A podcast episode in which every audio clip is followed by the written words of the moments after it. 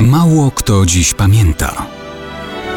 Datownik historyczny prezentuje Maciej Korkuć.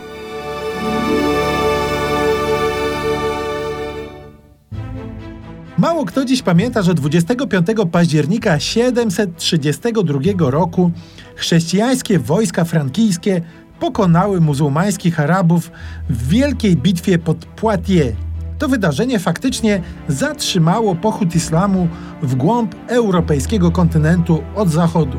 O bitwie pod Poitiers i dowodzącym tam majordomusie Karolu Młocie już wspominaliśmy kiedyś. O wiele rzadziej pamięta się o dowodzącym prawym skrzydłem wojsk frankijskich Odonie Wielkim, księciu Akwitanii. Jego droga do boku Karola Młota pod Poitiers była dość zawiła. Władzę nad obszarem od Loary po Pireneje Odon objął korzystając z wewnętrznych wojen wśród Franków.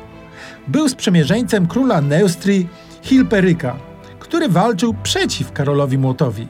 Ale po zwycięstwie tego ostatniego pod Soissons Odon przechodzi na jego stronę. W tym czasie Arabowie rozbili Wizygotów i podbili cały Półwysep Iberyjski.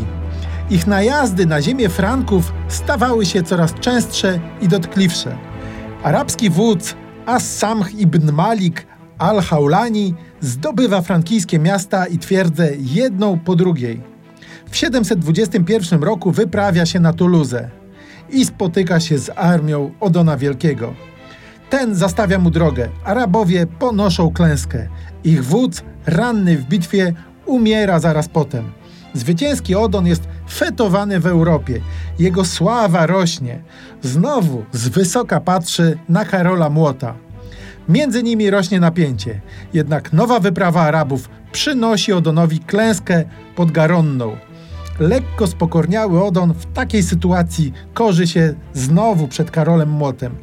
I dzięki temu, jako jego podkomendny, dowodzi prawym skrzydłem pod Poitiers ale też los płata figle. Królestwo zostawił Odon synowi, ale jego córka wyszła, jak na ironię, za muzułmańskiego wodza Berberów Mununze. Jak widać, życiowe drogi nie tylko Odona bywały zawiłe.